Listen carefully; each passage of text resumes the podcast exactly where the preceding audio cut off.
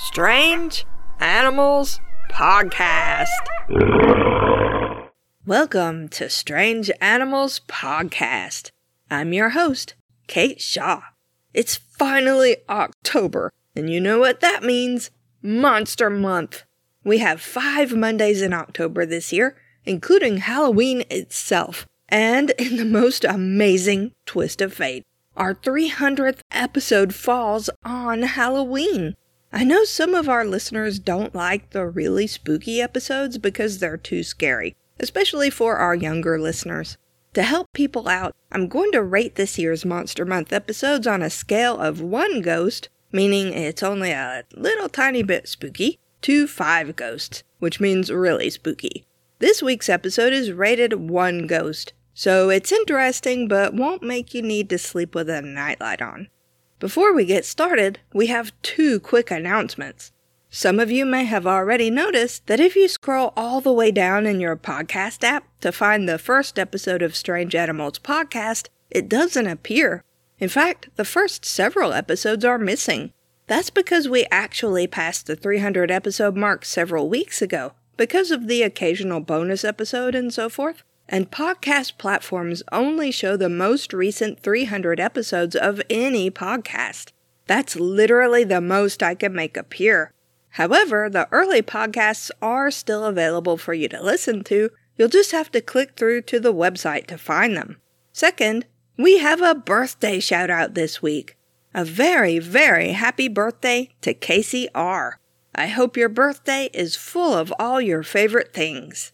Now, Let's learn about the hide of South America and the blood sucking blanket of Asia. The first mention of a creature called El Cuero in print comes from 1810 in a book called Essay on the Natural History of Chile by a European naturalist named Father Juan Ignacio Molina. In his book, Molina wrote, quote, The locals are sure that in certain Chilean lakes there is an enormous fish or dragon, which, they say, is man eating, and for this reason they abstain from swimming in the water of those lakes. But they are not in agreement the appearance that they give it. Now they make it long, like a serpent with a fox head, and now almost circular, like an extended bovine hide. Unquote. Later scholars pointed out that the reason Molina thought the locals couldn't decide what the animal looked like was because locals were talking about two different monsters. Molina just confused them. One monster was called a fox snake, and one was the cuero, which means cowhide in Spanish, and it's the hide we're going to talk about. During the century or so after Molina wrote his book, folklorists gathered stories and legends from the native peoples of South America, trying to record as much about the different cultures as they could before those cultures were destroyed or changed forever by European colonizers. The hide appears to be a monster primarily from the Mapuche people of Patagonia. Most stories about the hide go something like this a person goes into the water to wash, or maybe they have to cross the lake by swimming. The hide surfaces and folds its body around the person like a blanket, dragging them under the water and the person is never seen again. Sometimes the monster is described as resembling a cow skin or calf skin, sometimes a goat or sheep skin. It's usually black or brown, and sometimes is reported as having white spots, and some reports say it has hooks or thorns around its edges.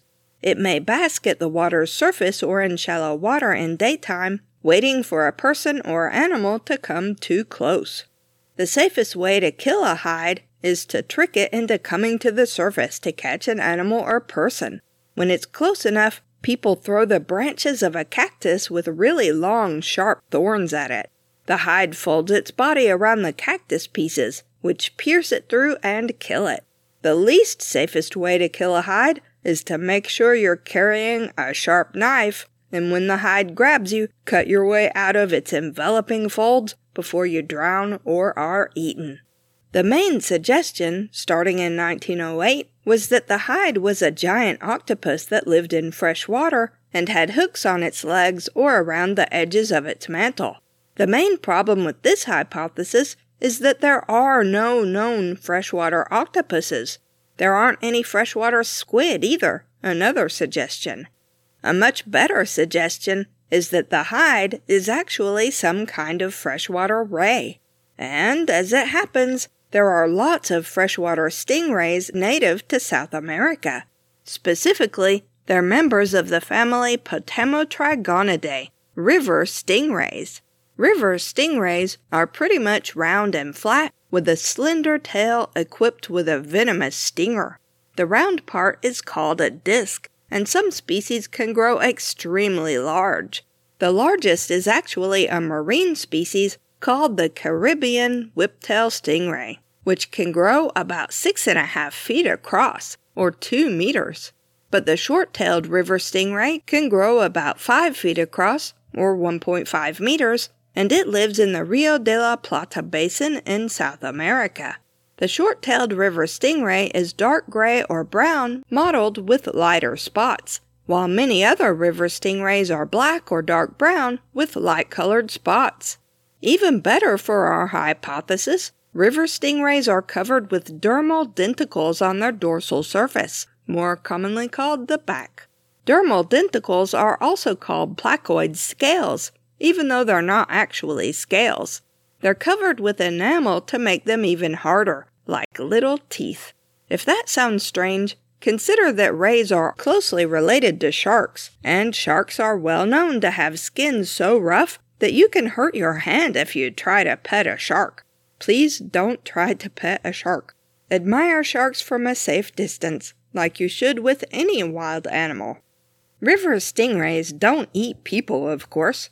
They mostly eat fish, crustaceans, worms, insects, mollusks, and other small animals. Females are much larger than males and give birth to live young. The ray's mouth is underneath on the bottom of the disc near the front, and it has sharp teeth.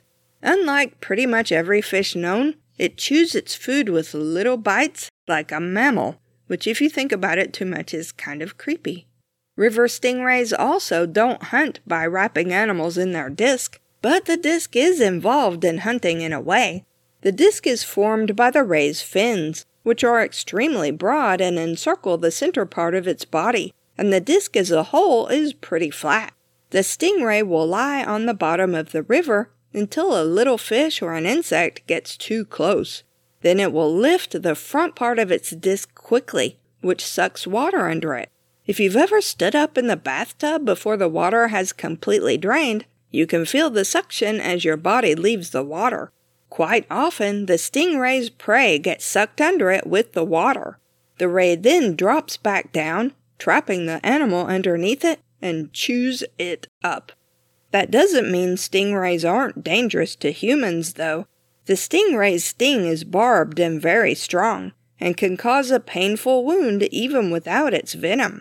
A ray often hides by burying itself in the sand or mud, and if someone steps on it by accident, the ray whips its tail up and jabs its sting into their leg.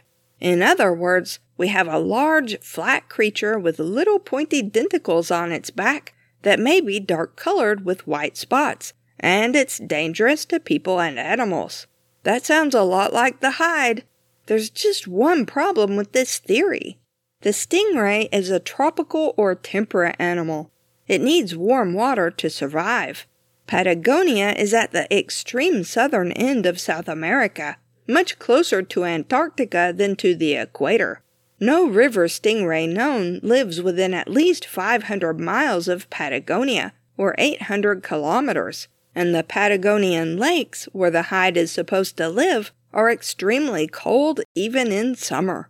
That doesn't mean there isn't a stingray unknown to science living in remote areas of Patagonia, of course. Many river stingray species were only discovered in the last decade or so, some of them quite large, and there are still some undescribed species.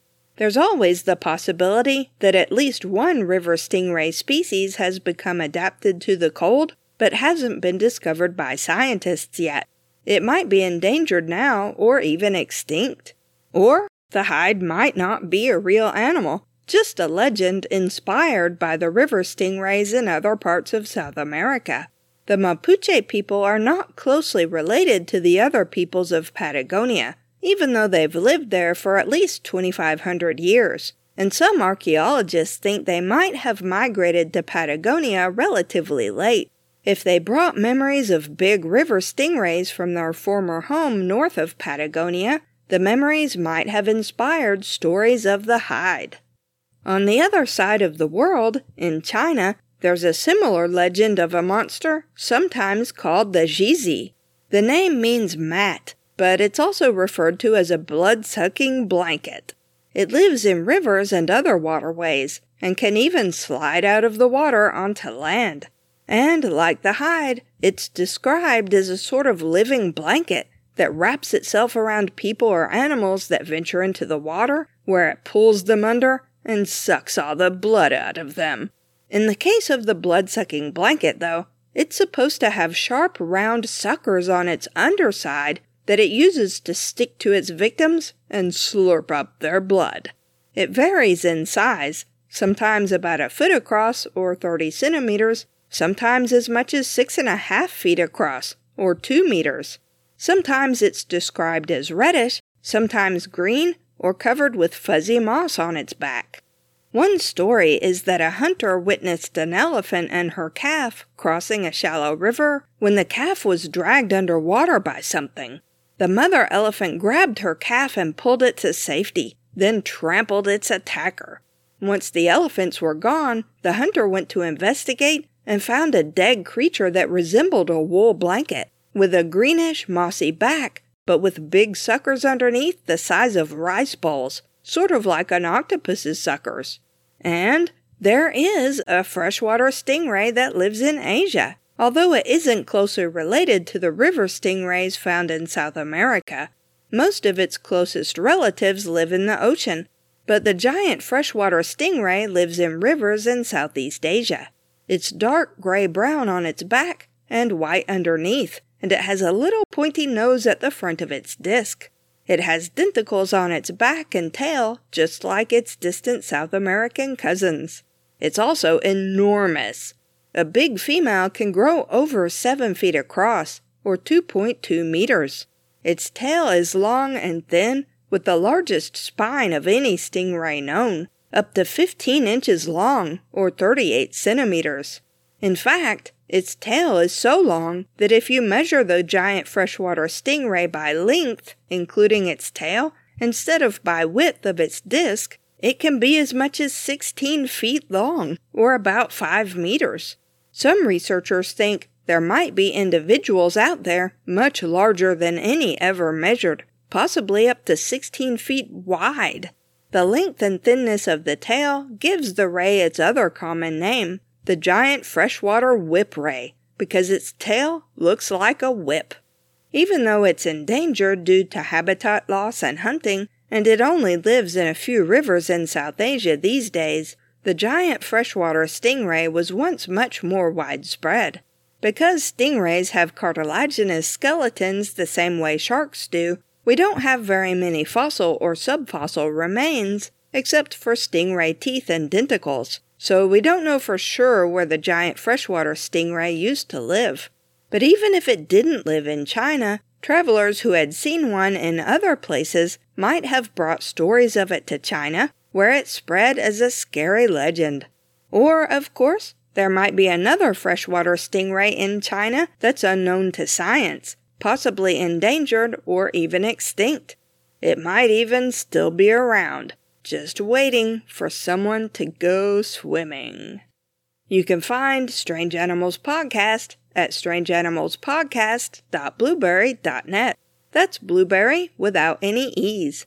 If you have questions, comments, or suggestions for future episodes, email us at strangeanimalspodcast at gmail.com. If you like the podcast and want to help us out, leave us a rating and review on Apple Podcasts or Podchaser or just tell a friend. We also have a Patreon at patreon.com slash strange animals podcast if you'd like to support us for as little as $1 a month and get monthly bonus episodes. Thanks for listening.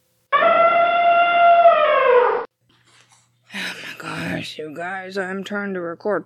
Specifically, They're members of the family. Oh boy. Potam. Potamodrigonidae. Hmm. That's probably wrong. Oh my gosh. I'm burning up under this blanket. This is not a good solution.